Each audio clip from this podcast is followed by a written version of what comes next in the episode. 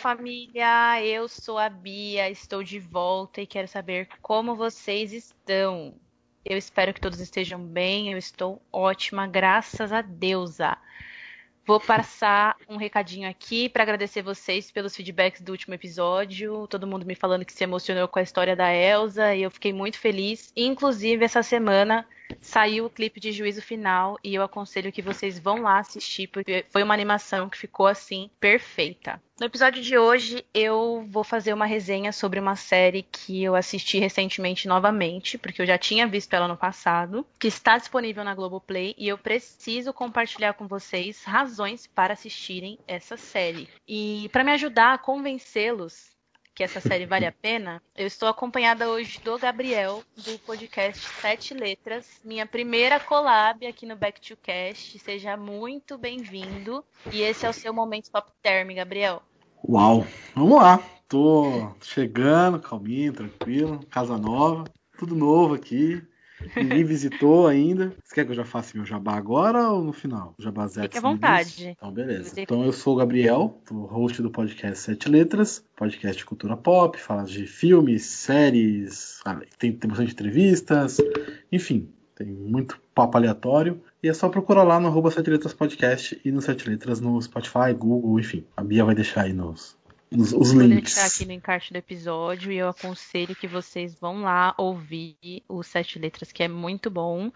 É, conheci o Gabriel é? através da iniciativa Podcasters Unidos, que eu já comentei aqui com vocês, e eu aconselho também que vocês vão lá no Instagram, arroba Podcasters Unidos. Tem muito conteúdo bacana lá para vocês descobrirem. Então fica aí a nossa dica para vocês, porque quem sabe você vai lá, ouve um podcast muito legal como Sete Letras, se apaixona, vira fã e sai ouvindo tudo. Ó, oh, que legal muito feliz, eu tô muito feliz de ter sido ser o primeiro convidado do Back to Cash, porque eu adoro ouvir, de verdade. Ah, eu fico muito, muito feliz com isso. Foi uma, uma descoberta no Podcasters Unidos que está se desenvolvendo em uma amizade que está sendo muito construtiva e é isso aí. espero que a gente possa colaborar juntos mais. Com certeza. Bom, voltando para a segunda chamada, essa é uma série que foi lançada em outubro de 2019, produzida originalmente pela Dois Filmes e transmitida na Globo. Essa série passou na TV aberta e hoje está disponível no Globoplay. Foi dirigida por Breno Moreira, João Gomes e Ricardo Spencer.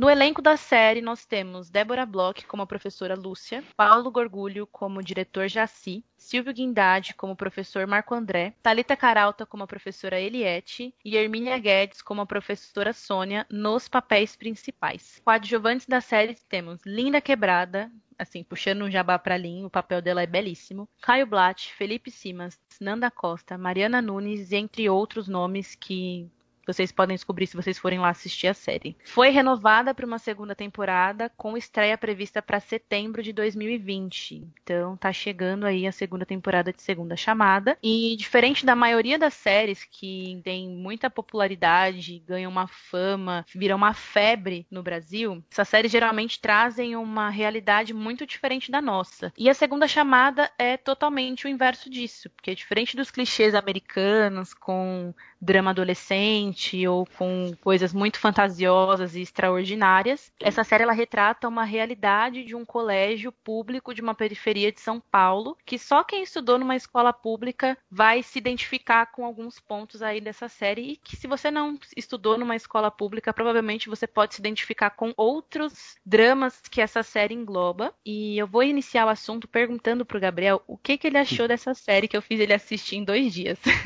É isso aí. Não, assim, eu, eu sou meio fanático, né? Sou meio fanático por cinema e eu sempre tento olhar as paradas meio com uma visão de analisar mesmo estrutura de roteiro. Eu não sou, nunca estudei isso, mas a gente vai pesquisando e aprendendo com o tempo, olhando as coisas, né? É, não sou cineasta, não estudei cinema, mas sou entusiasta nessa, nessas áreas. Então, assim, eu pegando para assistir, eu a série me prendeu do primeiro episódio. Eu assisti em dois dias porque eu gostei, porque foi uma série que prende você, porque ela, ela tem alguns fios condutores, né? Ela tem a professora a professora Sônia é um fio condutor, o, o diretor nem tanto, mas a Débora Bloch como a Lúcia é um fio condutor. O professor Marco André é um fio condutor. Então as histórias vão é, se intercalando nesses personagens e eles tudo acontece em volta deles. Eles têm meio que um universo em volta deles, e as coisas vão circulando entre eles. E é muito legal. E eles também circulam entre as histórias deles, se entrelaçam muitas vezes. E a série é muito maneira, é, ainda mais sendo na produção nacional, que a gente tem, tem muita gente que tem muita é, ressalvas contra produções nacionais, tem muito preconceito contra produções nacionais. Tem muita coisa ruim também, a gente tem que falar real. Tem muita coisa que é muito mal feita. Mas quando é bem feita como essa, foi muito bem feita, tem que ser falada. E eu gostei muito de ver ela como uma coisa. Uma série mesmo. Série, série boa de ver com roteiro legal, com fotografia sensacional. A fotografia da série é muito boa.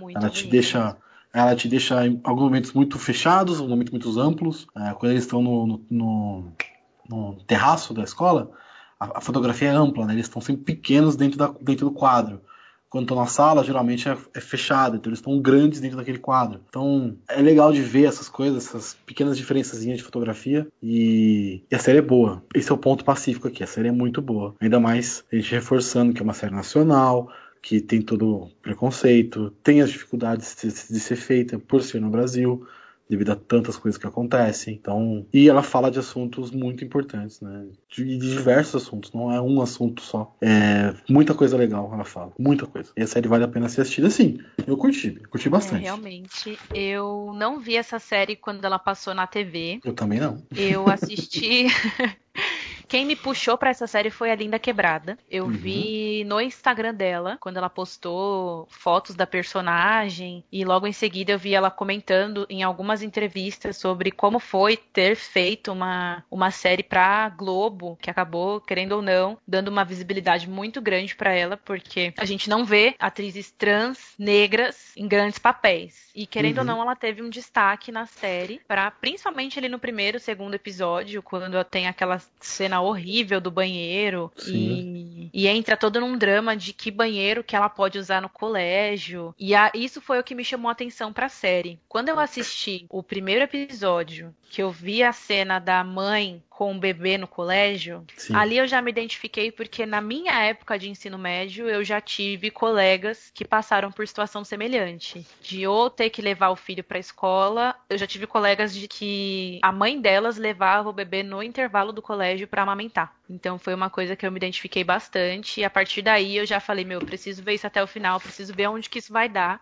E realmente, tudo que você disse em relação à fotografia, a, a paleta de cores da série também acho Sim. que é muito interessante, porque ela prende, ela, ela tem cores quentes e, e é confortável de se assistir. Uhum. Não tem. Por mais que os assuntos sejam sempre pesados, porque é uma série que aborda não só a questão da transfobia, mas diversos outros temas que a gente vai circular um pouquinho por eles aqui, mas é ao mesmo tempo é muito confortável de se assistir. E eu gostei muito da trilha sonora da série. Eu sou Ela a louca não... da trilha sonora. Somos. E assim, a abertura. A série ah, já tem como ah. abertura comportamento geral da Elza Soares. Eu não, vou, eu não preciso falar nada, porque eu, eu sou. Eu ia falar que você falou que o motivo foi, foi a Lin. Não, não foi só a Lin, né? Foi... Não foi só a Lin.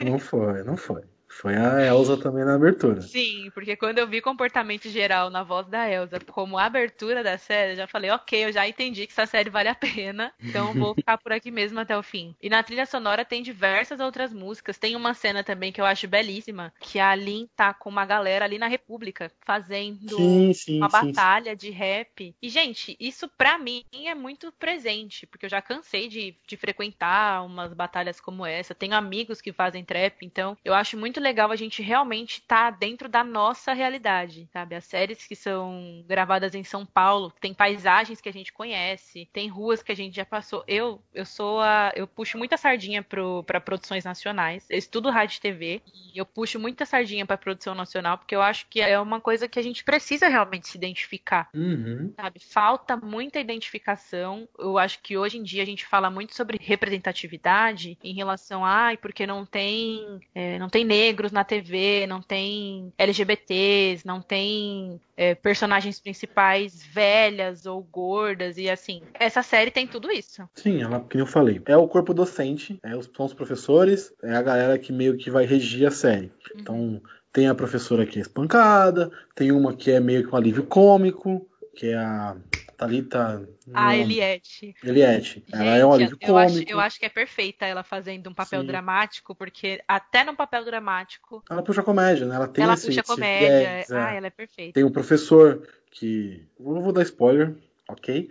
É, tem o professor que, que é adotado, então estão vários temas ali e eles coordenam a série, né? eles dão o tempo da série, mesmo que é, a série inicia sempre com um aluno diferente, isso eu gostei, porque é tipo um CSI, vamos pegar Sim. um exemplo muito simples. É um CSI, aconteceu alguma coisa na vida de alguém, e aí a série vai discorrer sobre esse tema. E aqui ela pega um aluno, a série sempre inicia com um aluno, que aconteceu alguma coisa na vida desse aluno e ela vai correr esse tema e falar sobre isso e mostrar as coisas que estão acontecendo com ele. E é muito maneiro isso, muito, muito maneiro. Nossa, demais. Eu chorei em alguns episódios. Eu sou chorona, gente. Eu já me emocionei em vários episódios aqui. E eu sou chorona. Em alguns episódios especificamente, assim, os temas que abordavam em relação aos alunos davam uma doída. Inclusive, é, quando, eu, eu, quando eu reassisti essa série, é, foi alguns dias antes dessa paralisação dos entregadores de aplicativo. Uhum. E na série, um dos alunos, uhum. ele trabalha como motoboy. E Sim. uma das redações que os professores pedem, na verdade, o professor André, que é professor de artes, ele pede para eles contarem uma história que aconteceu com eles para que eles pudessem encenar. E aí ele conta um relato dele em relação a uma entrega. Eu liguei muito uma coisa na outra e, querendo ou não, é um, um assunto muito delicado porque é um cara que trabalha de uma forma independente para um aplicativo de entrega e ele conta de uma situação que ele teve que subir X andares com a janta da madame porque o elevador de serviço estava quebrado e o porteiro do prédio não quis deixar ele subir pelo elevador social, enfim. E aí esse mesmo cara era o cara que dormia na escola porque estava cansado, porque trabalhava demais e tinha o filho doente. Então, a forma com que as histórias dos personagens elas estão muito ligadas a uma, a uma realidade que a gente vive, as situações uhum. que a gente presencia e a coisas que a gente não presta atenção, é assim, são tapas na cara que a gente vai tomando. Uma coisa que me impressionou bastante, por exemplo, nessa série é em relação ao, ao bullying que acontece ali com o morador de rua uhum. em relação a, ao, ao cheiro, cheiro dele, ao mau cheiro, porque ele é super inteligente, ele é super engajado, ele participa das aulas, ele é todo na dele assim, e aí ele sofre bullying dentro do colégio porque ele tava com mau cheiro e o pessoal começa a fazer uns comentários muito pesados em cima dele, e aí ele sai da sala e a professora vai conversar com ele e ninguém sabia que ele era um morador de rua. Sim, sim. E... Era uma situação normal, né? Tipo, é mais um aluno. Exatamente, é mais um aluno, é mais uma pessoa que, que tá ali apenas. Quando a gente para para pensar, assistindo, a gente tá de fora. E aí quando a gente para para pensar em situações do nosso dia a dia, quantas vezes a gente ignora esses detalhes é. da vida das outras pessoas e acaba tomando, sei lá, um julgamento ou um partido sem saber o que está por trás daquilo. Foi uma coisa uhum. que me fez pensar muito nisso, assim. São reflexões que a série gera para quem assiste, que eu acho que são muito interessantes. É, é uma parada que a série ela bate muito, que assim, dentro da escola eles são alunos, certo? Todos ali são alunos. Fora dela, ninguém sabe o que eles são. Um é entregador de pizza, um é bandido, um é irmão de bandido, o outro é pedreiro, a outra é prostituta, é, tem o, enfim, tem uma série de coisas que acontecem é, e você não sabe. Na nossa vida mesmo, você sabe o que acontece na casa das pessoas que trabalham com você, Bia? Eu não eu sei. Eu não sei de nada, eu mal sei o que acontece na minha. então, a gente não sabe. Muitas vezes a gente julga as coisas, julga as pessoas, julga os fatos pelo que a gente vê, pelo prisma que a gente tem. Então, é, a série ela bate muito nisso. Ela tem as suas, suas metáforas nisso de assim, ó Aqui dentro eles são alunos, mas lá fora eles têm, uma, eles têm vida, eles têm um monte de coisa acontecendo. Então é muito maneiro, muito, muito maneiro mesmo. Sim. Essa visão assim de olhar. A visão do, a... que, do que tá além dali, né? Exatamente. Eu acho que principalmente em relação aos professores, eu achei isso sensacional. Uhum. Sensacional. É, na, assim. na escola eles são as, as, as entidades, né? São os professores. Fora dela, eles é uma mulher totalmente disfuncional, uma família totalmente disfuncional, que se acabou em vários problemas, uma mulher que apanha, uma mulher sozinha, um cara que é adotado. Então, fora dali, eles são pessoas normais, mas na escola, eles são as entidades, os professores. É muito Sim. legal. Principalmente se a gente for pensar no enredo da Débora Bloch, por exemplo, que Putz. tá ali entre as principais personagens, né? Que ah, é, é a que tem mais né? destaque. Né? É a principal, que é a que tem mais destaque. É, a gente para pra analisar como a personagem dela dela fora da escola tem uma, uma vida totalmente diferente do que ela é dentro da escola. Com os alunos, ela é super acolhedora, ela tenta cuidar de tudo e de todos. E a casa dela, a vida pessoal dela, tá uma completa zona, né? Ela tem um caso com o diretor do colégio, o filho dela morreu de uma forma muito horrível. Ela não Sim. conhecia o próprio filho, ela não tinha uma intimidade com o filho. Ela descobre depois que o filho está morto que o filho era homossexual e ela tá com um monte de problema, mas qualquer coisa que apareça na escola, ela vai tentar resolver e vai colocar aquilo à frente dos problemas dela. Além de ter um, o marido que ficou, ele teve um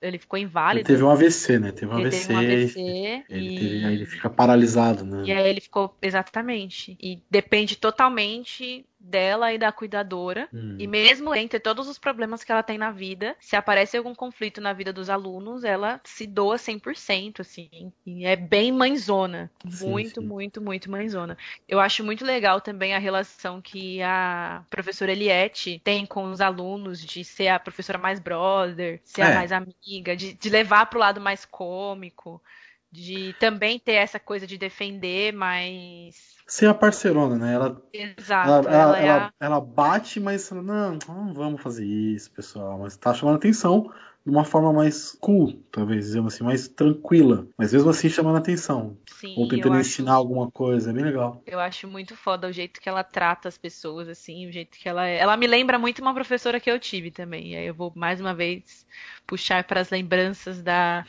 a Laninha adolescente que tinha a professora que dava uma defendida. Eu tive uma professora Eliette na minha vida que ela é marav foi maravilhosa, assim. E eu acho muito foda o lado humano dela também, de chamar o pessoal para pagode, de usar o Tinder. Aí acha é o professor no Tinder. Eu achei, achei perfeito. Assim. Isso, isso é aí... legal porque assim, isso dá profundidade para eles, né? Não só para ela, mas para eles.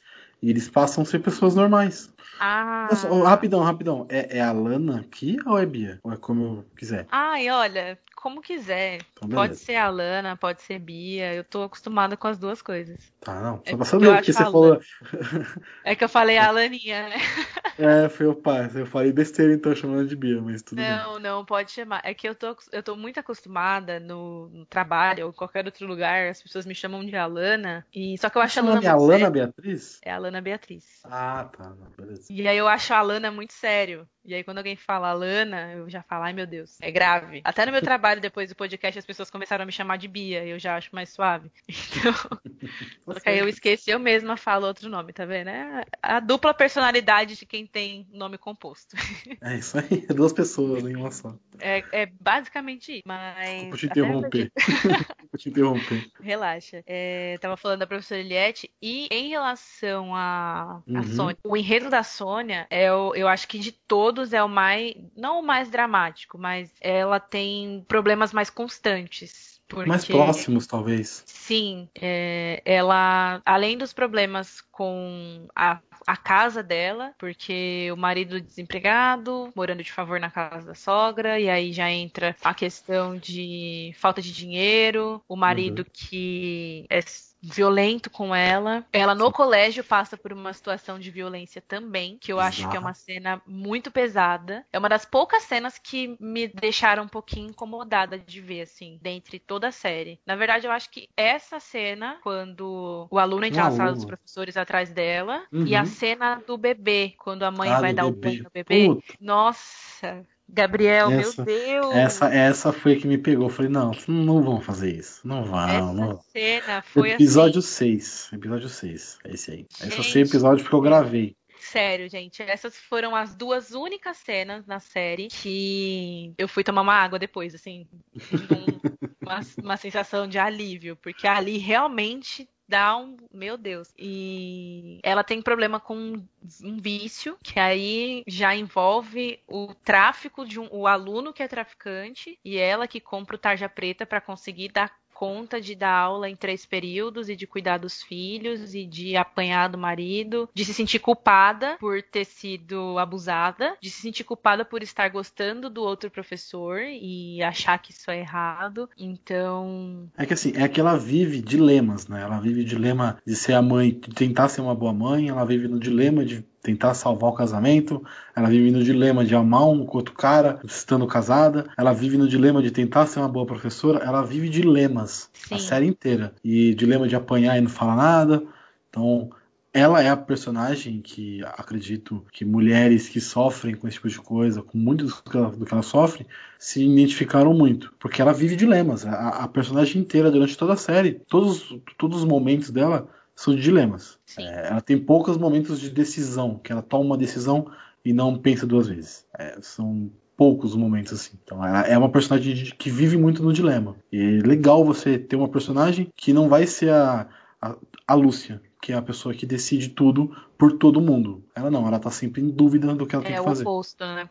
E eu acho que que o fechamento de enredo que deram para ela também ficou muito bom. Sim. E também é uma personagem que em algum desses dilemas você pode se identificar em determinado momento. Eu acho o personagem dela muito forte e, e que deu um caminhar para a série que fez uhum. total sentido. E além da história desses quatro professores, se bem que a gente não citou ainda o Marco André, que é o personagem que é o não que eu, de artes. Não que eu mais gostei, mas foi o, o ele é, ele é agente na série, né? Ele é, ele, ele é o telespectador. Ele chega novo na escola, não sabe nada, e aí é apresentado e apresentam para ele, mas no caso estão apresentando para a gente. Pra gente entender o que tá acontecendo naquele Exatamente. universo, naquela escola. Ele é a gente na série, é muito legal. Os nossos olhos, né? Exatamente. Que, que faz com que a gente enxergue a série. A primeira cena, na verdade, no primeiro episódio, quando acontece aquela situação com o carro dele, você já deve. Eu, eu, eu, acredito que você deve conhecer um filme com o Antônio Bandeiras chamado Vem Dançar. Sim, conheço aí você muito. Fala, bem. não, não conheço. Você que Nossa, é velha aí. Conheço muito eu liguei muito essa cena do carro com o que fazem com a bicicleta do, do Antônio Bandeiras. Sim, sim, sim. Que é justamente e... isso. Ele vai para uma escola de periferia. Isso não vem dançar, tá, gente? Que é um filme bem antigo. E assim, eu sou das antigas, então as minhas referências são essas. Ah, não é tão antigo assim. Não é tão antigo assim. É Mas... É 2006. Não é tão antigo assim. Não Sério? fala isso, eu fico 2006? triste. Eu, pô, sou de 91. Se fala de 2006 é antigo, eu vou ficar triste pra caramba aqui, mano. Tô sentindo um velhão mesmo. Não é tão velho assim. Não, é porque hoje em dia, se as pessoas não sabem nem que Sandy Júnior era uma dupla, quem dirá que existia um filme de 2006 com Antônio Bandeiras? Quando quando eu descobri que tinha gente que não sabia que o Júnior não era só youtuber, eu me senti muito velha, Gabriel. Mas peraí, o Júnior é youtuber? Então! É exatamente isso. Agora... Eu nem sabia que o cara era youtuber. E aí eu descobri. E aí eu descobri, junto com essa informação, de que tem gente que acha que ele só é youtuber. E eu passei a minha vida inteira ouvindo as quatro estações. E aí, vamos como é que faz? Pular, vamos pular, vamos pular, vamos pular. Maria Chiquinha, Nossa. gente. Não, pelo amor de Deus. Então, realmente, para mim, assim, já me sinto velha. Principalmente citando o, o Vem Dançar. Mas eu, eu achei que as cenas foram muito semelhantes, assim o professor que chega numa escola nova.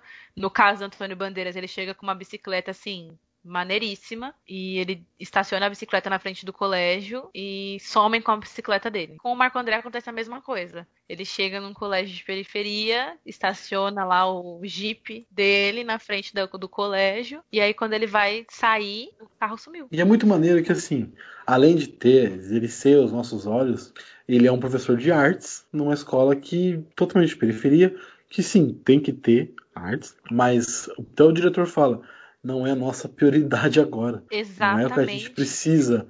E eu é queria um professor de biologia. Vive, né? Sim. E é uma coisa que a gente está vivendo hoje em dia. A gente sabe que as artes estão sendo totalmente excluídas do, da grade obrigatória dos ensinos fundamental e médio. A nossa política não valoriza a arte de maneira nenhuma. Tanto que a ministra da Cultura era a Regina Duarte. Não vou entrar nesse assunto. Olha. Pra não me Tinha estressar. tanta coisa boa para falar. Ai, meu pai amado, gente, é, é uma chacota esse governo, mas enfim. E aí é, é realmente o que acontece com ele. Ele chega para dar uma aula pro período noturno de uma escola de periferia e, e, o diretor da escola vira e fala: Ah, esse aqui é o professor de biologia. Ele, não, mas o professor de artes.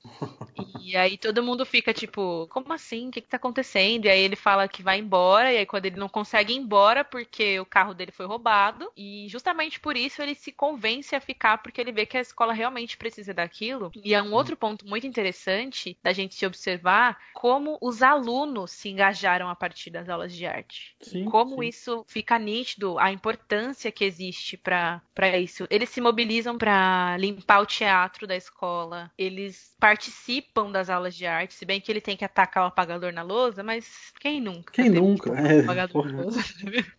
Quem, que professor quem nunca, nunca fez isso? Exatamente. Quem nunca teve que berrar para ser ouvido? Então, eu acho que foi muito importante eles terem colocado ele ali como um professor de arte. Eu acho lindo quando ele vai dar a aula de história e aí da história da arte, ele entra na, na matéria junto com uma outra professora, que eu acho isso incrível. Eu já tive muita vontade de, de ser professora, e não sei se eu tenho essa vontade de hoje em dia, mas se fosse, eu misturaria muito, porque eu acho que tá muito interligado. Estudar arte é, é maravilhoso. E a forma como isso foi construído na, na, na, série eu achei muito bonito. Quando eles começam a encenar na série, eu achei lindo. Uhum. Eu acho uma cena muito bonita ver a, a personagem da Linda Quebrada interagindo com a Dona Jurema. Elas têm um conflito no início da série, eles vão emendando um conflito no outro, mas eu achei muito bonita a encenação delas juntas na aula de arte. Sim, né? sim, sim. Eu é um fechamento, que... né? Sim, eu achei que ficou incrível. Sim, e o Marco André na série também, por mais que ele seja aquela pessoa que o, o que está ativo, né, o que está ali para resolver os problemas e poucas vezes expõe os, os problemas dele, eu acho que o gancho que ficou para a segunda temporada em relação à família dele pode trazer uma, uma história muito legal, assim. Sim. Porque... Ele, ele ele, ele vai dar, não só ele, né, mas talvez o grande cliffhanger da, do final da, da, da série aí, da primeira temporada, é, o, é a pegada da. Não, não quer dar spoiler desse final? Eu não queria. Será? Mas, é, então. Mas esse, esse fato que acontece no final é, é legal e dá uma. Sim. Tipo, eita, tem coisa aí. Principalmente mais... quando, a gente, quando a gente pensa no que aconteceu no meio da série, né? Exatamente. exatamente. Então, é Ai, eu estou ansiosa já para a segunda temporada para saber qual vai ser o desfecho, qual vai ser a continuação, na verdade, desse assunto aí do Marco André com a família. Não vamos dar muito spoiler, não, porque essa é a história que ficou mais amarrada. É. E aí as pessoas vão ficar na curiosidade, como a gente também está para a próxima temporada. E aí, além né, da história dos quatro professores que, que são os principais, existem também aquelas. Como eu posso dizer? Me fugiu a palavra agora. Aqueles coadjuvantes? Isso. Não era isso que eu ia dizer, mas serve. Co-protagonistas. É, que vão, que trazem também situações que são muito, são temas muito presentes, muito recentes e que a gente também precisa parar para dar uma atenção para isso. Como, por exemplo, o caso dos venezuelanos. Sim. O que, que, você tem a me dizer sobre isso? Esse episódio é muito maneiro, é, porque ele não fala só disso, né? Ele também tem uns outros temas no meio ali, né? Ele tá meio na. É o personagem mais merda da série, desculpa a palavra, não sei se pode falar aqui. Mas é o personagem mais Ai, zoado que, que tá na série. Não de atuação nem nada, mas de de estrutura mesmo, o personagem em si é muito chato, que é o filho do diretor, ele é muito chato, muito chato. Não fui com a cara dele desde o início. Nossa. E ele causa muito na escola. E esse negócio dos venezuelanos é uma, é uma pontuação muito forte do que está acontecendo agora, né? Agora, um pouco tempo atrás, estava acontecendo dos caras saindo do país dele a pé para se refugiar no Brasil, no Acre, lá no Amazonas. O pessoal fugindo mesmo a pé, andando, porque não tem mais o que fazer, não tem mais como viver no país. Então é melhor sair sem nada, sair com a roupa do corpo, carregando poucas coisas, do que viver aqui. Tentar sorte num outro país e tal. É, e isso mostra, mostra que esses caras vieram mesmo, estão aí e estão querendo ocupar o espaço, ocupar lugar. Eu não acho ruim, não. Acho perfeito. Se tiver espaço para todo mundo, maravilhoso. E a série mostra muito bem isso. Que foi um debate muito necessário, é, esse enredo. A gente vê o empenho deles no colégio, né? Na aula, por exemplo, a hora que eles vão lá mostrar para professor o caderno, tipo, que eles estão tentando realmente, eles têm o um interesse em seguir com a vida aqui no Brasil, e aí eles têm lá a barraquinha deles de comida, e outras alunas que são ali da comunidade que também vendem as coisas, aí já começa um conflito entre eles eu achei muito interessante abordar é, esse tema na série. São esses subtemas que a gente ignora, né? A gente vê uma manchete num, num jornal ou uma matéria na TV sobre isso e dois dias depois ninguém mais fala sobre isso. A gente não pensa mais sobre isso. Recentemente a gente teve alguns casos e eu, sinceramente, não sei o que está acontecendo com essas pessoas agora. Como elas estão. Se elas voltaram para o país delas, se elas continuam refugiadas. E se elas estão refugiadas, se existe um acolhimento ou se elas estão passando por coisas semelhantes ao que os personagens da série passam. São coisas que a gente precisa realmente pensar, né? E dar uma atenção. Hoje em dia se fala tanto sobre sororidade, sobre empatia, sobre acolhimento e, enfim, e diversas palavras e hashtags que ficam bonitinhas no, no feed do Instagram, mas a gente realmente para para pensar sobre isso. A gente realmente analisa essas situações e tenta entender o por que, que essas pessoas estão saindo dos seus países, por que, que isso está acontecendo com elas e como a gente pode contribuir de alguma maneira para isso. E eu acho que foi uma discussão assim muito bem colocada. O, o filho do diretor é realmente um arrombadinho. eu não queria falar dessa forma, mas combina. Não, pode falar palavrão aqui, não tem problema. Os meus então tá ouvintes mirins tampam os ouvidos nessas horas, eles já já estão ligados. Mas esse moleque é um arrombadinho. É o típico filhinho de papai que chega falando que a escola pública para ele é castigo, que ele é o bonzão e ai, gente, o moleque é insuportável assim, insuportável. É o macho chato que chega para causar, só causa mesmo, não agrega em nada. Ele é um dos, eu acho que ele é o único personagem que não agregou nada, só só realmente causou e Tem uma outra também que eu não gostei. Qual? Que é a que que roubam o celular dela. Ah, e também. É Chatíssimo. só a, a, causadeira. E na é, verdade é, ela, nem roubam o celular dela, né? É, roubam entre aspas. Ela né? pega o celular por engano. Mas essa personagem, ela só apareceu em momentos que ela queria causar uma discórdia. Sim, sim. As, todos os episódios que ela tem alguma fala assim, é sempre para causar uma discórdia. É ela que não quer fazer a faxina no teatro. É ela que implica com a ex-presidiária que entra no colégio, que quer saber o que, a mulher uhum. fez. E eu acho muito legal em relação à personagem que é ex-presidiária, como a professora Eliette ajuda ela. Ah, dá uma olhadinha na, na bolsa dela, né? Então. dá uma olhadinha, tipo, será mesmo que não fez nada? Ah, não, não fez, então. Beleza. Então, tem essa essa cena, mas se você parar para analisar, ela fez isso que todo mundo tinha a mesma visão, porém ela foi a única que estendeu a mão e falou: Não, realmente vou te ajudar. Sim, sim, sim. sim. E faz isso. E aí dá sentido à pessoa, né? Dá sentido à vida da pessoa que sai da cadeia e vai tentar se inserir na sociedade novamente. E eu achei. Eu acho que esse é um outro tema que, que vale muito a pena a gente repensar. A questão do aborto. Eita. É... Que eu também. É, foi uma outra cena cena muito forte para mim. Eu fiquei bem emocionada nessa. Eu, eu, eu adoro a Nanda Costa. Eu acho ela puta atriz. Atriz sensacional, assim, nível muito bom. E ela manda bem nessa cena. E ela manda bem como uma mãe desesperada que não aguenta mais ter filho.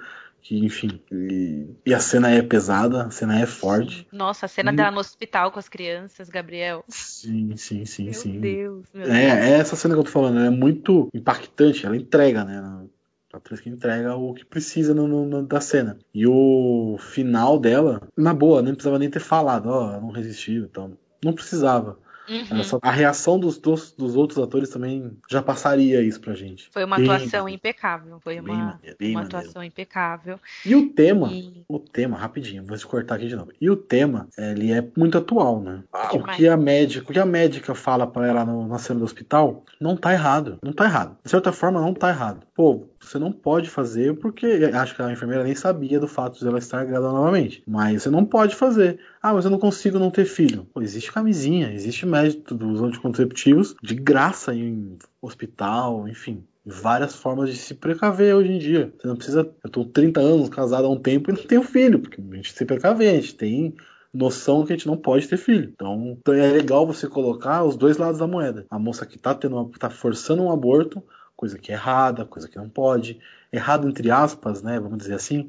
É, errado na concepção da lei é errado. É, a gente pode entrar nesse papo aí de certo ou errado, se é certo se abortar ou não. Mas na lei tá dizendo que é errado. E mas também tem um lado tipo, pô, existe forma de se proteger disso, de não deixar acontecer essa parada, entende? Onde eu tô, onde eu tô tentando chegar Que Sim. tem os dois lados da moeda. Sim, e eles, a- e eles literalmente escracham esses dois lados nessa cena, né? Sim, sim. Elas estão debatendo a questão de fazer uma cirurgia, uma laqueadura, Isso. Ou isso. não. Sim, sim. E, e ela tá ali se justificando, falando: Meu, preciso fazer a cirurgia, é, é um direito meu, sim. é um direito dela, e as pessoas vão opinar sobre isso. Eu acho que uma, uma coisa que fica muito nítida nessa cena é como as pessoas se acham no direito de opinar sobre, sobre a situação. E ela tem que ficar se justificando para uma enfermeira, que é uma pessoa que ela não conhece, que não tem nada a ver com a vida dela, que não sabe dos problemas dela. E ela não sabia que estava grávida naquele momento, então Uhum. ela estava querendo fazer no desespero, porque ela já tinha três bocas para cuidar, porque ela já não,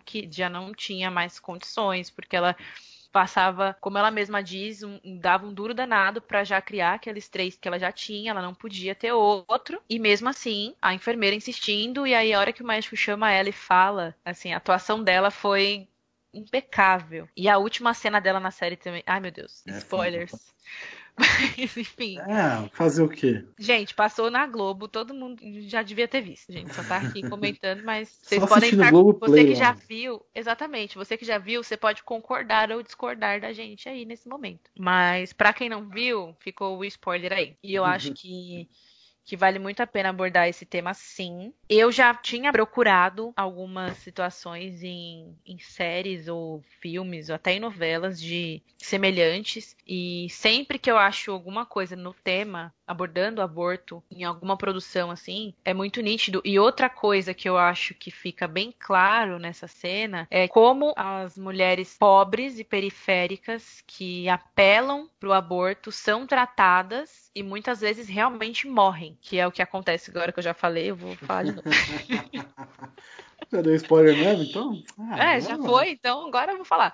Vai, E aí, e, é- e como isso é é uma questão de saúde pública, né? Sim, sim, sim. Porque é o que acontece muitas vezes. Enquanto a pessoa que tem condições financeiras de pagar por um ginecologista ou por um obstetra ou por uma clínica clandestina e ela vai fazer o procedimento e dois dias depois ela vai estar fazendo seus procedimentos estéticos normalmente, seguindo a sua vida, a pessoa que é pobre, que apela para remédios fortíssimos, acaba tendo o mesmo fim que ela. Ou quando sobrevive, vai presa porque tá fazendo uma coisa que é ilegal. sim. Então é um, é um tema muito delicado e que eu achei que a forma com que eles abordaram ficou assim bem ok. É, eles não apelam pra, tipo, não, é, é super correto fazer o aborto. Exatamente. Até nem falaram que não é. o fim Ficou no- dela é trágico. Exatamente. né? Eles, Sim, não, sim, eles sim. não jogam flores em cima disso. Exatamente. Não- a forma como que foi abordado na, na série eu achei que ficou bem interessante, assim, porque É uma ficou bem real, né? Sim, é uma pegada assim, eles não colocam a- o aborto como a única opção, tá ligado? Exatamente. Não é a opção final, tipo, ó, se,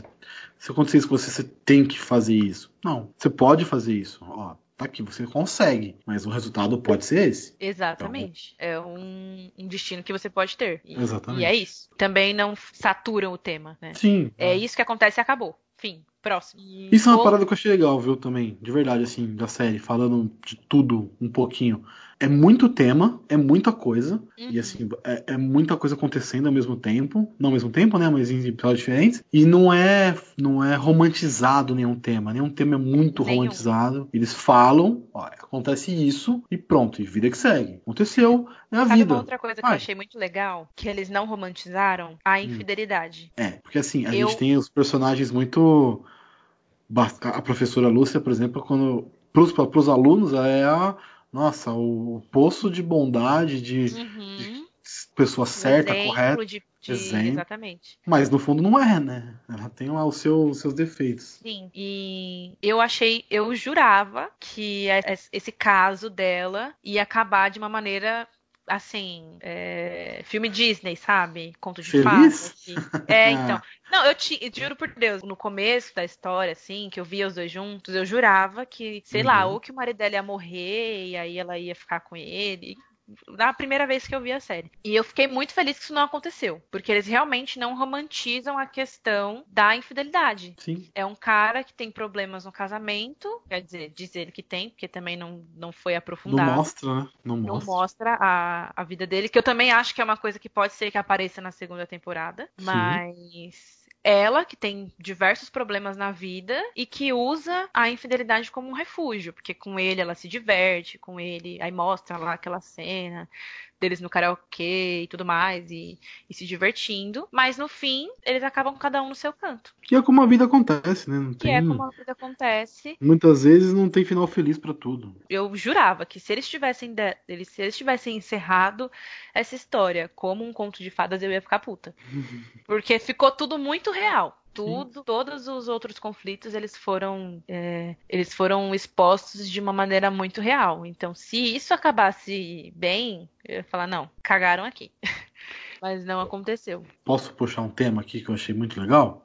Pode. Estou no podcast dos outros e, e puxando o assunto. Vamos lá. É, eu, eu gostei muito e eu achei muito interessante também a história dessa personagem que a gente está falando, da Lúcia. De, por tudo, assim. Ela tem, como a gente falou na escola, ela é o símbolo de, de, de tudo, de coisa boa mas fora tem os problemas e ela tem um dilema muito forte na vida dela que é o negócio do filho que a, que a série vai dando de, de pouquinho em pouquinho para você para você entender não vai te jogar tudo na cara a história tá rolando amigão acompanha aí seria mais fácil se eu soubesse tudo mas eu sou muito boa que em susto Caralho, Google. Não vou cortar. Que susto, mano. A menina do Google entrou do nada no bagulho, mas tudo bem. É. Já é a terceira vez. É, eles querem participar. Você quer participar? Tudo bem. Mas. Até me perdi. Mas assim, e e ela vai entendendo o que aconteceu. Você vai entendendo junto com ela o que aconteceu com o filho dela. Não é que a, a, ela sabe o que aconteceu e a série vai te dando aos poucos. Não, ela também não sabe. Ela também vai conhecendo os, uhum. o filho dela junto com a gente. Isso é muito legal de fazer. Muito legal mesmo. Que mesmo aquela personagem tão forte, tão onipresente em tudo, tem as suas falhas, tem os seus defeitos e tem o que ela não consegue controlar, se defender e proteger, que foi o próprio filho. Que era o que ela tinha de mais importante, né? Sim, sim. Era o que Super ela... protetor e tal. Super protetora. E essa, essa questão da gente descobrir as coisas com ela, eu achei também sensacional. Eu acho que toda a, a história dela, todo o enredo dela, a forma com que o filho dela morre e o fato dela voltar para o colégio e querer continuar, dali a gente já consegue sentir a força da personagem. Sim, sim. Né? sim. Quem, no, quem faria isso? Quem assim, conseguiria assim, estar ali é. no mesmo ambiente todos os dias, lidando com diversos conflitos, uhum. como, ela, como ela tinha, e com aquela força de querer estar sempre ajudando todo mundo e fazendo por todo mundo e correndo atrás de tudo e resolvendo, aquela mãe de mil braços, sabe? Que quer abraçar sim, sim. tudo ao mesmo tempo. Então eu acho que a, a personagem dela tem uma força muito grande e que vai te prendendo na história. Você quer ver o que, que essa mulher vai fazer, como que ela vai. Como assim? O que, que aconteceu? E muito do que ela faz com os alunos, né, de proteger, de salvar muitos alunos, é reflexo dela não ter conseguido salvar o próprio filho. Exatamente. Isso é bem claro, a série deixa isso muito claro. Ela vai fazer de tudo por eles porque ela não conseguiu fazer pelo filho. A moça que perdeu, tô fazendo aspas aqui bem gigantes, perdeu uma, uma bolsa por ser uma prostituta. Isso, Nossa. cara, isso é um absurdo. E, e ela fala, tá... e ela vai atrás do cara, fala, mano, não, isso tá errado, isso não pode, você tá maluco. E realmente não pode. O que a pessoa faz fora da escola é problema dela. Se a única opção que ela tem é essa, quem sou eu para julgar? Exatamente. E nesse tema específico, em relação à personagem, é a Crislane, né? Gislaine. Mas em relação à personagem da Gislaine, é, entra a questão do preconceito, é, um machismo e uma discriminação social. Porque o cara fala, tipo, no meu colégio não tem lugar para puta. Que quando os alunos souberem o que ela é e quem ela é, é, pode causar problema. Sendo que a mina tá ali na escola e ninguém sabe o que, que ela é, o que, que ela faz da é, vida. mas quando ou num, ou num babaquinha descobre, dá problema, né? Mas tinha que ser também o arrombadinho. Tinha que ser o. Aff, gente, esse menino é muito insuportável. Não dá. O esse arrombadinho é maravilhoso. É muito foda o que acontece com ela. A forma como, com, nesse episódio que se destaca esse assunto é muito foda de, de ver, assim, ela trabalhando dentro da própria casa, com o um uhum. filho pequeno do lado, do lado assim, né, na mesma casa. E a mina é super inteligente, faz a melhor redação, se destaca E o cara, quando o cara tá ali só pra entregar um prêmio, acaba com a vida da mina. Sim. Porque aí ela desiste da escola, porque ninguém vai, vai dar valor e vai dar credibilidade, vai respeitar ela por ela ser prostituta. E tipo, o que, que alguém tem a ver com isso, sabe? Não, é... Isso aí é a coisa mais besta que tem. É tipo assim, se a pessoa é o que é, mano, é a escolha dela, cada um é o que quer. Exatamente. vida. Falta, às, vezes, para as pessoas pela quer. oportunidade. Né? Exatamente, é isso que eu ia falar. Às vezes não é nem o que você quer, mas é o que você pode, é o que, o que está ao seu alcance naquele momento.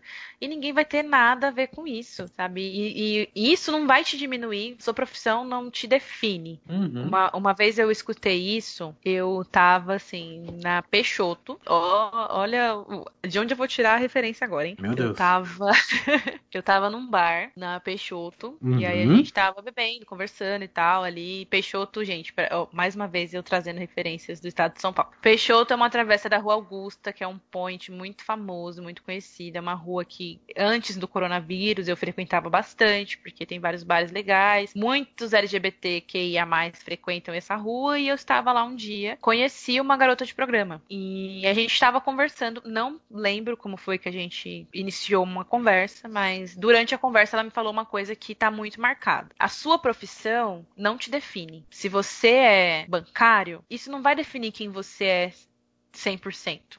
Você trabalha ali suas 8 horas por dia e ali você é bancário. Fora dali, você pode ser um jogador de futebol amador, você, você vai ser pai, marido, você vai ser namorado, você vai ser um estudante de outra coisa. Você, você tem uma vida além da sua profissão. E com uhum. a garota de programa, isso não existe. Ela é garota de programa dentro e fora, né? Ela é garota de programa 24 horas por dia, dentro e fora, seja onde for, se ela for reconhecida por alguém, se ela, se alguém ali souber, enfim, ela vai ser a garota de programa sempre. Só que é o uhum. trabalho dela, como todo mundo tem o seu. E eu acho que é uma hipocrisia muito grande do, do país, é, todo o estereótipo e todo o preconceito que existe em cima dessa profissão, que muitas pessoas sempre vão atrás. Porque se a profissão existe, é porque existem clientes. Sim, sim, sim. A lei da procura, né? Se existe a profissão é porque tem quem vá atrás. Então, uhum. eu acho Olha, que. tem muita gente que vai atrás, viu? Nossa, muito, demais. Muito, muita gente. Demais, demais, demais. Mais mesmo. E, e é uma coisa. E é foda porque essas mulheres e homens também que se prostituem, eles não têm respeito de vindo de lugar nenhum. Eles são resumidos aquilo. E é o que, é o que mostra na série. A mina tá ali estudando porque ela quer ser enfermeira, ela, ela quer ser médica, na verdade. Sim. Ela é super inteligente, mas ela foi reduzida a puta e por conta disso ela preferiu. Ela virou sair. isso. É. E é foda. Assim, foda eu vou te fazer uma pergunta. Vou te fazer uma pergunta. Ela além de ter essa condição na profissão dela, ela também é negra. Sim. Se fosse uma, se fosse uma prostituta branquinha, loirinha, tal, será que seria a mesma tratativa? Essa é uma pergunta assim de verdade, que eu, eu eu, eu, me pergunto, eu fiz essa pergunta, me fiz essa pergunta na série. É, eu não, eu sou branco, hétero, não tô, não, não me encaixo muito nessas, enfim, você entendeu? Mas eu queria perguntar por curiosidade mesmo. Você acha não, que seria a mesma isso reação? não aconteceria com ela. Sabe por que isso não aconteceria com ela? Porque se ela fosse uma mulher branca e loira e tivesse um padrão de beleza de modelo, né? Se ela fosse uma prostituta daquela série. Esqueci a série agora. Mas enfim, tem uma série da HBO que é de puta de luxo. Puta, é, é puta mesmo, mas não vou lembrar o nome. É, então, é puta mesmo. Mas enfim, tem uma série aí na HBO, gente, que tem. que é uma série que aborda prostitutas de luxo. Se ela fosse uma dessas prostitutas, não aconteceria o que aconteceu com ela, porque o dono do curso que daria a bolsa para ela, ele, ele, iria entender que ela estando no mesmo ambiente de pessoas iguais, que querendo ou não, quem vai estar tá lá no curso particular são os brancos, os loiros, bonitinhos, cabelinho com gel que a mãe passa o pente de manhã. Então, ela não teria esse problema. Assim, poxa.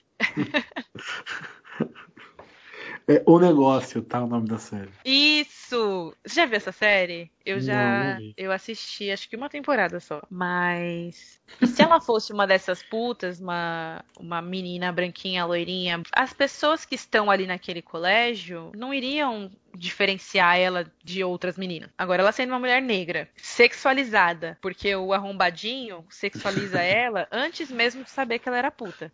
Exatamente, exatamente. E aí entra no estereótipo da mulher negra que é sexualizada, que também sofre uma, um abuso sexual ali dentro do colégio, porque ele tenta agarrar ela ali dentro. Ela já é muito violentada, né? Então, o que acontece, o que acontece da, da, da decisão. Mas assim, eu, eu vamos lá. Eu entendo que a série quis te mostrar isso, mas eu não acho muito legal, é eu não acho muito legal a professora ter falado isso para ela. Eu acho que poderia ter ficado mais um subentendido pra gente, é, para não causar, porque assim, como ela é uma educadora, no caso é uma professora e tal, ela falar isso para ela causa meio que um é o, é o que é, é a força motor que faz ela ir embora da escola. Uhum. Tipo, eu também eu também tive essa mesma visão de que ela assim, claro que. Tem que tem que expor, tem que mostrar, mas assim, eu acho que aquela mentirinha básica também ali serviria para manter ela estudando, ela buscando o que ela quer. Falar a verdade para naquele momento talvez não tenha sido a melhor decisão, mas isso mostra a, o erro também que a professora que, tem. É, então, ela teve a boa intenção, né? É aquela a sororidade, como ela fala. Né? Isso, é, é aquela coisa da, da sororidade, da não, eu vou, eu vou te falar porque eu vou fazer o possível para te ajudar. Infelizmente, isso acaba não acontecendo. Eu acho que ela poderia ter feito o contrário. Primeiro resolver e depois, se sim, preferir, falar. Mas. Porque ela fala e depois resolve. Aí já, já passou. A menina já tá muito magoada. Já... Exato, é. ela já tava mal pra caramba e com total razão. Sim. E aí ela prefere realmente desistir. E, e é muito complicado, porque se a gente for parar para analisar, todos esses personagens são alunos do EJA, né? Que é o, o ensino para jovens e adultos. Sim. E todos eles já passaram pela fase de abandonar o colégio. E aí, quando você vê a pessoa que estava ali e resolve abandonar de novo, é muito, muito complicado, assim. É, é, é, do, é doído de ver. Foi uma coisa que eu fiquei bem triste que aconteceu na série. Ela pode voltar, né? Ela pode voltar para uma segunda e tal. Seria até legal ela voltar um pouco diferente e tal. Seria Enfim. realmente bacana se ela voltasse na segunda temporada. Porque ela não é muito, assim, pelo que, pelo que eu percebi, tá? Não, não dou idade, só dou idade no final de alguns personagens. Ela me parece ser jovem, tipo aquele é Douglas, não. Um que é preso no final. Esqueci o nome dele. Puta merda. Enfim, ele tem 19 anos na série, né? O personagem dele tem 19 anos. Ela me Quem? pareceu ser jovem também. O que é preso no final? Você não percebeu a idade dele? Olha não. só. Olha, perdendo um pouco Olha só. Ele é o mais novo. Ele é o aluno mais novo. Portanto, por isso que ele é o, o doidão que tenta bater em todo mundo, que é super nervoso e tal. É o Clayton. Isso! Que é já dá um outro spoiler. É, sem spoiler. Agora. Ah, é verdade, ele é. É super ele é novo. É Ai, gente, a cena dele. A última cena dele foi muito bonita. Verdade, ela pode voltar. Eu não. Acho que não foi passado qual é a idade dela, mas tomara que não. ela volte que na segunda temporada ela tenha um, um, enredo legal. Um outro tema que eu achei que foi foda também eles terem colocado foi a questão da mãe amamentando. Sim, sim, sim, sim. Que é um tabu extremamente imbecil, mas que é um Ai, tabu. Muita gente tem esse olha, negócio, não, não gosta, olha, não sendo olha, muito, muito, muito sincera, assim. Eu acho que não existe coisa mais absurda do que você sexualizar uma, uma mãe, mãe, alimentando uma é, criança. Não faz o menor sentido. Gente, pelo amor de Deus, pelo amor de Deus. Mas e aí você hum, tá, você fala, para desculpa. pra analisar na série, assim, porque ali quem que eles colocam fazendo aquilo? É a mulher religiosa que tá com o marido do lado, é, que ela não é sexualizada em momento nenhum e muito uhum. provavelmente não vai ser ali naquele ambiente. Sim. E o fato dela estar tá alimentando a filha é motivo para isso. Sim. E é legal colocar nessa personagem porque ela também tem os, os problemas da intolerância religiosa, que ela é muito Sim. religiosa e tal. Então tem toda uma carga. E assim, vamos lá, é, no mundo real, vamos imaginar um mundo real agora, é, numa sala de aula, você tem a pessoa ali, naquele mesmo contexto, os fanáticos religiosos, que eles são fanáticos, eles são, não são só religiosos, eles são fanáticos. O cara é muito fanático, né? O ator, o personagem, enfim. E quem, quem muitas vezes fica nessa de, ah, lá, peitão e não sei o que, papapá, é os, os bobões lá. É o mais novo, é o outro amigo dele, também idiota. Então, colocar eles nesse, nesse contexto também é um pouquinho para sacanear esses caras que são super conservadores, super uhum. é, fanáticos mesmo, né? Porque eles têm esse negócio de fanatismo, tanto que tem uma cena da, da, do bagulho sexual que a professora tá ensinando que o cara é pinóia, né? O cara é loucão. Gente, pelo amor de Deus. O cara é loucão, loucão, loucão. Mas é... enfim, é feio até essa sexualização da mulher, da mãe da mãe amamentando. Nossa, a cena dela no banheiro, dentro da cabine do banheiro, dando de mamar, porque não pode ficar para fora, porque não quer se expor dessa maneira. É, é muito foda. Muito, muito foda. E, e é uma coisa super real, é super comum, né? A, a mulher que tá com um recém-nascido, com um, um bebê, se o bebê tá com fome, ela tem que se esconder, ou ela tem que tampar, ou ela tem que. Enfim, ela não pode alimentar o próprio filho é uma coisa natural, cara. É nosso corpo. Sim, sim. Sabe? Sim. É surreal, assim, surreal. E eu achei muito bacana deles terem colocado isso nesses personagens, né? Essa situação com essa personagem. Essa questão da intolerância religiosa é um outro tema que é muito foda. As pessoas não, não, não entendem, não se respeitam. É isso. É isso. A, a grande mensagem Resumir. é fim, respeitem. gente. Acabou o episódio. Se respeitem. É isso. Na real é, é isso. isso. Porque as pessoas não se respeitam, elas não respeitam nada de ninguém. E aí tem uma imagem de uma santa no colégio. E, gente, em quantos estabelecimentos hoje a gente não, não entra, em quantos locais, sei lá, em qualquer lugar que você vê, que tem uma imagenzinha de uma santa, ou que tem uma Bíblia aberta, ou que tem qualquer coisa, uma cruz na parede, enfim, qualquer símbolo religioso. Tanto no mercado, como num consultório médico, em qualquer lugar que você vai, tem lá um símbolo religioso. Se pá, tem puteiro deve ter. Exatamente. Se a gente for parar para analisar, o dinheiro que a gente pega está escrito. Não, mas isso, é um, isso na teoria é erro, né? Mas enfim, continua. Exatamente. Como que é que está escrito na nota? É Deus, Deus seja é louvado? Deus é Deus fiel. É fiel? É. Então. Acho que é isso. Vou... Peraí. É, Deus é, Deus é fiel. Eu tenho quase certeza, mas. Olha, na nota de. É Deus seja louvado. Eu já falar, na nota de dois louvado. reais, que é a única que eu tenho aqui. Deus seja louvado. Deus é fiel é outra coisa, né? Deus é, seja Deus, louvado. É Deus seja louvado. Aí eu vou perguntar para você uma coisa, Gabriel. Que Deus? A gente vive num país laico, na sua, na, em teoria, né? Deveria ser. Deveria ser. É, nós somos, somos, um país, um estado laico, mas não que não é seguido muito. Né? O catolicismo é o mais presente no país. É, mas existem outros deuses, né? Para as pessoas que são candomblistas, não é nem Deus que fala, mas vamos usar Deus aqui como, como a entidade, a referência. Então é o candomblista, o evangélico, que não usa Nossa Senhora, por exemplo, que não aceita a santa, tanto que é o que destrói, o budista, que é outra religião completamente diferente, e são todas, são todas religiões aceitas no nosso país, que estão presentes no nosso país. E ter essa Deus seja louvado passa uma impressão que somos um país católico, mas não, somos um estado laico, que não tem essa parada de, tipo, somos só católicos é um tema muito foda, assim. Precisa ser discutido porque ainda existe muita intolerância e muito preconceito, né? Infelizmente, algumas coisas reforçam muito esse preconceito. É, se a gente for parar para pensar em afrodescendentes, por exemplo, que além do, do preconceito racial, envolve hum. também essa questão de intolerância religiosa. Numa questão em relação no, no conflito que existe na série, por exemplo, que é evangélico versus católicos. A evangélica, a evangélica fanática destrói uma imagem que é um símbolo maior para os católicos, e aí cria todo um conflito e, e, gera uma. que envolve até a professora, coitada, que não tinha nada a ver com o assunto, que só estava ali tentando apaziguar a situação e botar panos quentes. Já levam para o diretor e falam: não quero ter aula com a professora evangélica. Gente, pelo amor de Deus. Teve aula com a professora evangélica a vida inteira por causa de uma situação que não foi ela que causou, já gera um conflito para a vida da mina também. E... Mas essa é intolerância, né? Esse é o fanatismo e é, é justamente isso, o fanatismo, né? É a questão de você colocar aquilo à frente de qualquer outra coisa e, enfim. e por conta disso você esquece o respeito que você tem pelas pessoas, a empatia que você tem por aquelas pessoas. Você coloca o seu fanatismo à frente de qualquer outra coisa e acaba gerando conflitos pela falta de respeito entre as pessoas, né?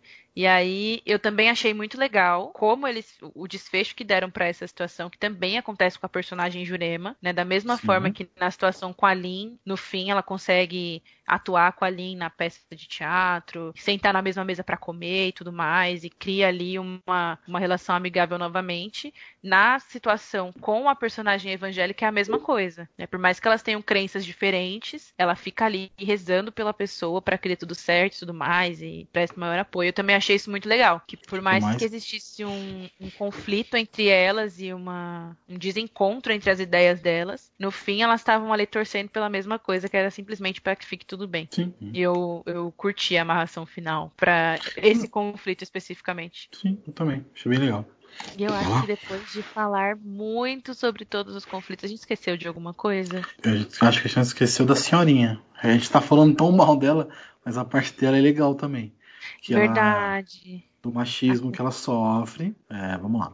A gente pode falar também da, dessa personagem, da Jurema, falar um pouquinho do que ela sofre, né? Porque ela não só causa sofrimento, Sim. ela também sofre na série, que é o ela tem que mentir dentro de casa para poder estudar, porque o marido não aceita, o marido acha que é desnecessário, passou a vida inteira sem saber nada, por que, que vai querer saber agora? Então, e ela fala que vai pra igreja para poder estudar. Isso, e eu achei isso muito real, cara. Uhum. Quantas pessoas têm medo de falar, tipo, pô, preciso estudar, ou a tal pessoa não vai aceitar que eu estude. Isso é bizarro Nossa. pensar nisso, né? Mas é, e, é real. E nisso mesmo, nessa em relação à Jurema, eu sinceramente não consegui ver ela como uma personagem ruim. Não. Sabe? Eu não conseguia ver ela como uma pessoa ruim. Ela é uma pessoa que tem os seus valores. Né? E ela é uma pessoa idosa que tá ali para aprender e para estudar. E que, querendo ou não, a gente sabe que as pessoas de mais idade elas, elas têm menos contato com certas coisas, como por exemplo o fato de ter uma transexual no colégio. Para uma uhum. mulher idosa, religiosa, que, que já tem netos e tudo mais, e já está numa outra fase da vida, aquilo é um absurdo. Enquanto hoje em dia, para pessoas mais jovens, já pode ser mais comum, porque hoje a gente tem contato, a gente tem visualização dessas coisas, enfim, a gente tem acesso Sim. a isso. Em relação à questão da, da religião dela também, a gente entende que realmente existe o fanatismo e tudo mais. E aí, quando você para para analisar a situação dela, em que ela precisa mentir em casa, e que quando essa mentira é descoberta, ela ia realmente abandonar, ia deixar uhum. tudo ali. E eu achei também muito legal na cena final dela, o, o, marido dela acompanhando ela pra formatura. Sim, sim, é da hora. E, e, e, ela contando, e ela falando que ela queria ser orgulho pros filhos dela e pros netos e tal. E isso me, me fez lembrar dos depoimentos no fim da série, né? No fim de cada episódio, os depoimentos reais. Ah, verdade. Sim, sim. Cada, em cada episódio, no final, existe um trecho de um depoimento real de um aluno do EJA do SESI, né? Sim, do SESI. Que conta por que que resolveu voltar a estudar e eu acho que isso estimula as pessoas a voltarem a estudar também, né? Estimula o telespectador a pensar, poxa, por que que eu não posso fazer isso? E no caso dela também eu achei sensacional, assim, a forma com que isso foi abordado e como foi encerrado né? Sim. Ele acompanhando ela, achei muito fofo, de verdade. Assim. É bonitinho, tipo, vamos, vamos, que tem que não pode chegar atrasada. E ela tomou uma posição de, tipo, não só de submissão, no caso, com ele. Sim. Porque aquilo era dela, era para ela. Era, ela queria fazer aquilo, então é dela. Então ele passa a ser o submisso naquela, naquela situação ele passa a ser o submisso da relação ali, no caso. Não que exista essa submissão, uma, mas. Exatamente, uma, uma inversão de papéis, na verdade. Isso, exatamente, é isso. Trocando de lugar e mostrando ali, não, é o que eu quero, eu vou fazer e você vai estar tá lá comigo, vambora. Corre Sim. que tá dando a nossa hora. é bem isso. Ah, eu achei, eu achei sensacional, assim. Todos os, todos, de verdade, todos os conflitos que envolvem os alunos dessa série, eu acho que em todas as situações são muito necessários. A gente citou sobre a cena do bebê, nossa. Que é uma cena muito forte, que é uma questão assim de desespero. E uma coisa que eu achei não, eu não sei se, se eu usar a palavra interessante vai parecer ruim. Você é tão interessante um bebê quase se afogar? Não. Mas eu achei interessante a abordagem da série em relação a essa questão da maternidade. Não hum. foi romantizada a maternidade na série. Não é, não é bonitinho, né? Não é. Não é bonitinho. Não é o sonho de. Não, não é o conto de fadas. Não é o conto de fadas, exatamente. Porque no primeiro episódio a gente vê uma situação de uma, uma mina na estação da luz aqui de São Paulo com um bebê no canguru, eh, no trem, vendendo bala. Era Luz ou Júlio Prestes? Não importa, tô zoando. Pior que eu parei pra pensar agora e falar, putz, eu jurava que era Luz. É que parece bastante as duas, né? Enfim, mas fala aí. É, são realmente muito parecidas e ali não dava pra. Se for a Júlio Prestes, a mina tava vindo aqui da nossa quebrada. Exatamente, exatamente. E aí, o desespero dessa mãe, gente. O desespero é. dessa menina. Assim, dá pra ver o cansaço na cara dela. O esgotamento. E aquele bebê chorando. E a, o bebê com fome. E a mina simplesmente. É, porque não tem o que dar, não tem o que comer, cara. Acho que isso é a situação mais extrema possível para uma mãe, para um pai você vê seu filho chorar de fome. Imagina, eu não consigo Nossa, imaginar isso. Eu não consigo imaginar uma, hum. uma coisa dessa, sabe? Para um, uma mãe, principalmente. Sim, sim. sim. Ela, principal, ela, se for parar para analisar a história dela ali, ninguém sabe para onde ela foi, o que aconteceu, que fim que deu. eu desconfio que, porque eu tenho mania também de estender por minha própria conta a história das hum. pessoas. E para mim foi o cara que matou ela. É, pode ser que sim, pode ser que não, mas. Exatamente. Mais provável que talvez fica aí a critério da nossa imaginação. Se a gente for parar para pensar na outra história, né, do outro bebê, que é a da cena horrível, que dá muita agonia de ver, é exatamente a mesma coisa. É uma mãe desesperada, não, desesperada, que não tem o que o que fazer com o filho, o filho é doente, o esgotamento, sabe? Ali é, é, nítido o como é cansativo você ter uma vida que depende de você. E, e se você tem recursos o suficiente para que essa vida seja confortável, minimamente confortável, porque eu acho que ter o que comer não é nem questão de conforto, né? É necessidade, mas você se vê num desespero assim que que é realmente não romantizar. E essa abordagem que fizeram para essas duas mães, eu achei que ficou assim, é pesado muito, mas também é uma coisa que a gente precisa pensar, sabe? O que que o que que essas mães que não têm com quem deixar o filho, que não têm como criar, que não têm ajuda de ninguém, como essas crianças estão, como essas crianças vão crescer, né? Qual vai uhum. ser o futuro dessas crianças? E é um pensamento que eu fiquei assim, meu Deus, que situação. Nunca, nunca imaginei uma situação como essa na minha vida. E a série me fez pensar sobre isso. Muito bom. Caramba, gostei. E agora ah, fala bem essa, fala bem essa menina, Falar, eu tô quase acreditando em você, Gabriel. Tô Não, você falta... fala, tô falando sério. Outro tema que envolve a professora Sônia em relação ao filho e que ela descobre durante a, a trama toda é que o filho dela era homossexual. A forma com que o filho dela morre é já comentei que é bem pesado assim a, a situação que acontece, né? Tudo muito rápido pelo que mostra ali na série. Uhum. E o marido dela, né, o pai do menino, ele tem um AVC, fica totalmente dependente paralisado. de cuidados.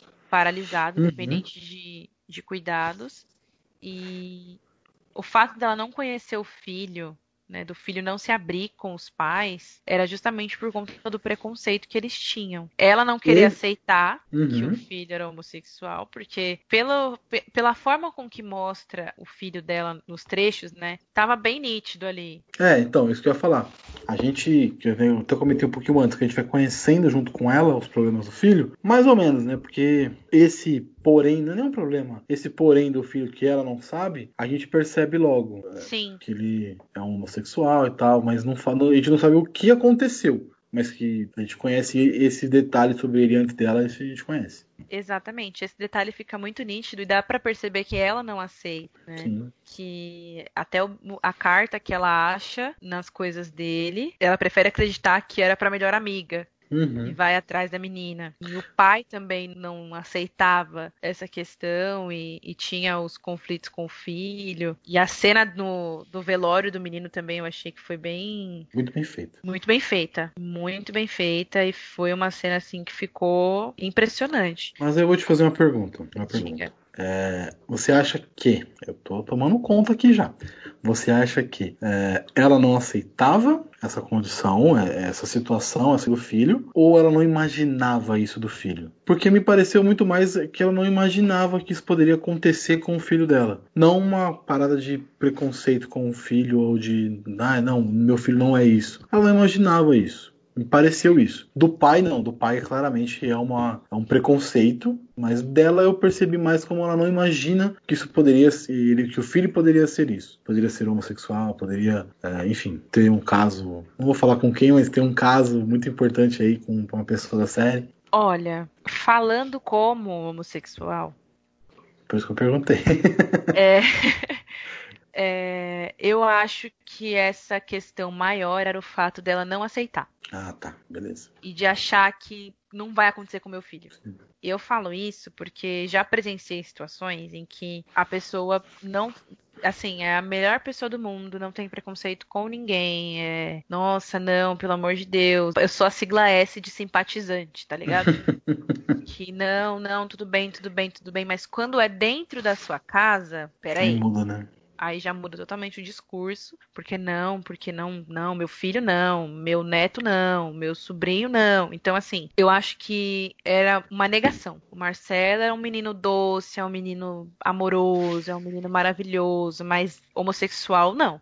E tá na cara dela, sabe? Tá ali na cara dela. Essa coisa da adolescência. Porque, querendo ou não, é ali que, que muitas pessoas acabam se assumindo e. Se descobrindo se descobrindo ou que as outras pessoas percebem. Uhum. Né? E aí você via o comportamento dele que mostra ali. Um menino sempre com uma melhor amiga, que é. não tem uma namorada, não anda num grupinho de meninos. Ali você já vê que pra gente já fica claro, sabe? E uhum. pra ela, que convive com adolescentes, que dá aula para adolescentes, que tá sempre ali, por que, que ela não veria isso no filho dela? Porque existe essa coisa da negação né, esse processo de negação, de que com meu filho, não, não, meu filho. É, aquilo de dizer que o meu filho era normal, como se, como se esse fosse um problema, sabe? É. Então eu acho que no caso dela é diferente da questão mais agressiva que ele pai, mas ainda assim é uma, uma negação que está voltada a um preconceito, né? De que ela não quer aquilo pro filho dela porque talvez ela ache que aquilo não é bom, que aquilo não é certo, que aquilo não é correto. Uhum. Então, Entendi.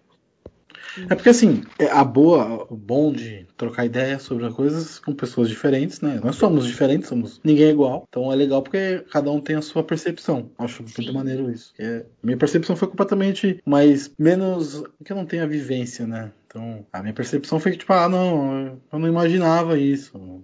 Foi mais de tipo, de inocência do que de maldade, talvez. Uhum. Não, é, e é totalmente perceptível, é, é, totalmente aceitável, na verdade. Uhum. Que, que você tem uma visão diferente, porque não fica claro na personagem. Sim, sim. Ela não demonstra nenhum tipo de discurso de ódio. É, não, ela até fala, pro, ela até fala pro, pro caso do filho dela que você achou que eu teria algum problema em achar que, em saber que meu filho era gay, era homossexual. Uhum. Ela, ela tá na boca da personagem isso. Depois que ela descobre, tá ok. Mas antes, talvez, como você falou, a percepção era outra. Né? Certo. É porque para algumas mães, a necessidade de ter que ouvir da boca do próprio filho, sabe? Pode estar tá na cara, pode estar, tá, assim, estampado. Você pode ter qualquer tipo de trejeito ou estereótipo. Ou todo mundo já saber, entendeu? Mas a, uhum. a necessidade de ouvir eu sou lésbica, eu sou gay, eu sou bi, eu sou trans, eu sou, enfim, de verbalizar essa necessidade de ter o, a informação verbalizada tem uma importância muito grande para algumas pessoas. Uhum. E no caso dela, ela nunca ouviu isso da boca do filho dela. É, porque eles tinham ali um, uma falha de comunicação, né? E com certeza, e um outro ponto que me faz pensar dessa maneira é que se o menino não se sentiu confortável para falar com a mãe, se ele nunca se sentiu à vontade para se abrir com ela, é porque ele tinha motivos para isso. Uhum. Então, é, eu vi dessa maneira justamente porque ele era reservado, ele não conversava com ela. E, e quando tá ali a situação se agrava, ele se torna até agressivo, esse comportamento agressivo com certeza é reflexo de, do que ele viveu. Eu acho que não, não, foi uma coisa que veio assim do nada, sabe? Tudo bem que uhum. a gente uhum. não, não teve nenhum contato com ele, além do, das lembranças dela, mas isso vem de, alguma, de algum lugar. Todo esse comportamento sim, sim. que ele teve veio de, algum, de alguma parte. Então, eu acredito que tenha muito a ver com isso. Mas essa questão de homofobia, como foi abordada na série, fica muito subjetivo, né? Sim. Porque eu conversei com uma amiga minha sobre essa série e ela não tinha relacionado o AVC do pai com o fato do filho ser gay, e sim com o fato dele ter morrido. Tipo, não é. aguentou a morte do filho e. Acho que foi um acúmulo, né? Pode sim estar relacionado a isso, acredito que esteja muito, mas eu acho que pode estar muito relacionado à culpa. Sim, sim, total. E foi isso que eu. Foi essa a conversa que eu tive com ela. Eu falei, olha, tá, eu acho que tá muito mais voltado à culpa que ele sentiu por, pelo que ele fez com o garoto e estar ali vendo de frente ao, ao corpo do seu filho, que gerou esse pico de estresse que virou um AVC. Hum. E, e aí a gente conversou sobre isso, assim. E a forma como a homofobia foi citada nessa série, é, a mãe descobrindo a sexualidade do filho depois da morte, a, o, o, que aconteceu com o pai em relação a isso, também é, é uma, um caso muito, muito triste, assim, porque a gente não vê as agressões no menino, a gente vê o resultado disso. Sim, é isso aí, é da hora. É, é da é hora, muito, da é, hora, é muito legal, é muito legal. Da hora não. É né? muito foda, é muito foda, porque. não é da tá... hora, mas é legal ver na série. É, Entendeu? É, gente, pelo amor de Deus.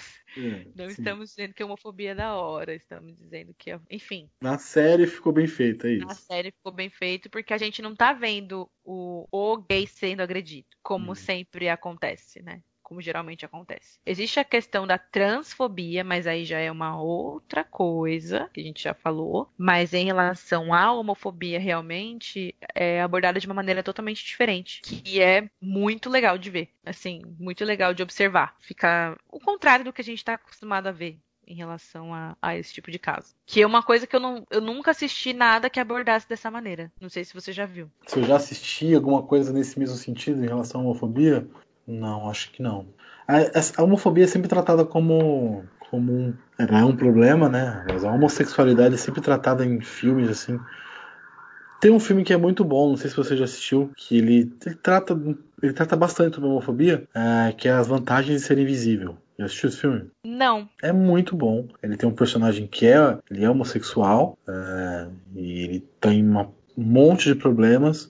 E ele não tem problema em se assumir homossexual, mas as coisas que acontecem com ele é, tem pessoas que se, que se, relacionam com ele que tem essa vergonha de se assumir, de ser o que, que é de verdade, mas, enfim, a homofobia é muito mais implícita nos personagens do que propriamente dito mostrada, né? Tem um momento de homofobia muito forte, de, de agressão até, mas é muito mais. Ela não é igual nessa série. A série realmente ficou, ficou mais implícita a parada, ela não ficou tão escancarada. É. Nossa, eu vou, vou procurar para vou Assista, procurar é muito assistir bom. esse filme. Assim, ele eu é um sei filme... que ele já tem um tempinho. Ele é triste, ele não é um filme legal, assim, super animado, mas é um filme muito bom. Ele é um filme de baixo orçamento, é, como diz meu amigo Julito, parceiro de podcast, ele é meio abaixo do radar e tal. Então é bem, é bem legal de assistir. Eu vou procurar sim, vou, vou procurar para ver esse fim de semana.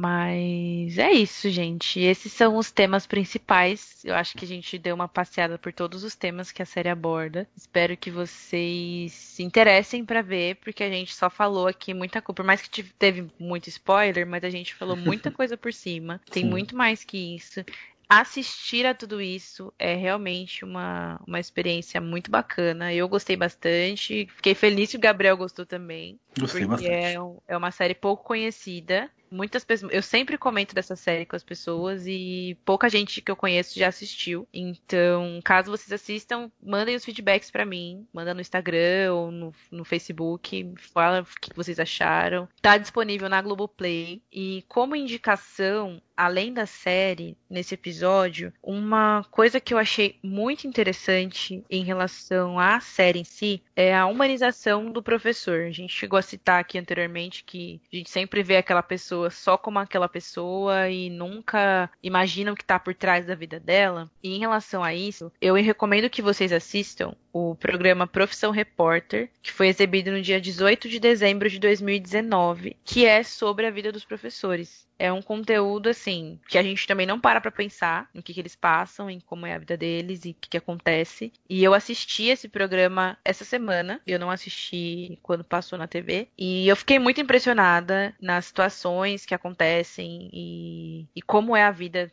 né, além da sala de aula. Vale muito a pena assistir esse programa. Tem cenas muito pesadas, tem relatos muito fortes, mas vale a pena ver porque a gente precisa valorizar o profissional da educação nesse país. A educação é o único caminho que a gente tem para seguir para um rumo melhor para que as coisas aconteçam e fluam de forma diferente, para que a gente tenha um futuro interessante para a gente e para nossas próximas gerações. Então, a gente precisa valorizar o trabalho dessas pessoas. A série aborda muito a vida dos professores. Esse episódio do Profissão Repórter exibe uma situação real, são professores da vida real que passam por diversas situações e vale a pena realmente assistir. Recomendo para que vocês vejam. Gabriel, fica essa recomendação para você também. Esse uhum. episódio está disponível na íntegra no YouTube, tá? Então, só procura lá, Produção Repórter, 18 de 12 de 2019, que aparece o episódio inteiro e realmente, gente, vale muito a pena ver. Eu espero que vocês, caso assistam, gostem bastante, porque tá show. Gabriel, você quer reforçar aqui as suas redes sociais? Eu queria, achei já, tá? Tá aqui. Achei já. É isso, no... gente. Ó, aprendam com o Gabriel quando a gente dá. Já dica, já é na hora.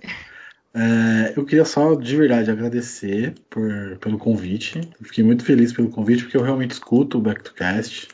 Eu gostei muito de conhecer o podcast. É, a gente está fazendo a rede, eu, eu e o Julito, a gente está trabalhando nessa rede com muito, muito carinho, muita dedicação.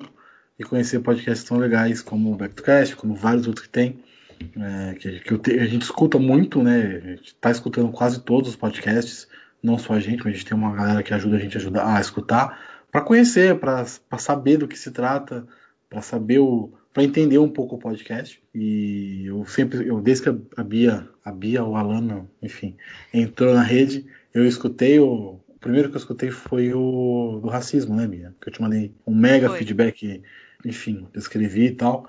E depois eu escutei todos, maratonei. Não tem muitos, né, Bia? Mas tem. Vamos Estou trabalhar para aumentar esse número aí. Aumentar esse número e chegar no 100 rapidão. Mas, Ai, eu, é, verdade, queria muito agradecer pelo convite, fiquei muito feliz. E se o pessoal curtiu a, a minha participação, pode me encontrar no Sete Letras, é, podcast de cultura pop, enfim, já falei no começo. É, estou no arroba Sete Letras Podcast, no Instagram, Twitter e Facebook. E também pode me encontrar em qualquer agregador, Sete Letras Podcast. É isso, muito obrigado pela, pela pelo convite, Ficou muito, fiquei muito feliz. Espero que tenha gostado da minha participação. Não só você, Ai, mas todo. Gente, foi um prazer. Vocês devem ter notado que esse episódio ficou gigante. A conversa foi ótima. Duas pessoas muito falantes. Mas foi realmente um prazer. Eu adorei trazer você aqui. Primeira participação no podcast, gente. Primeira, primeira vez que eu trago alguém aqui para conversar comigo.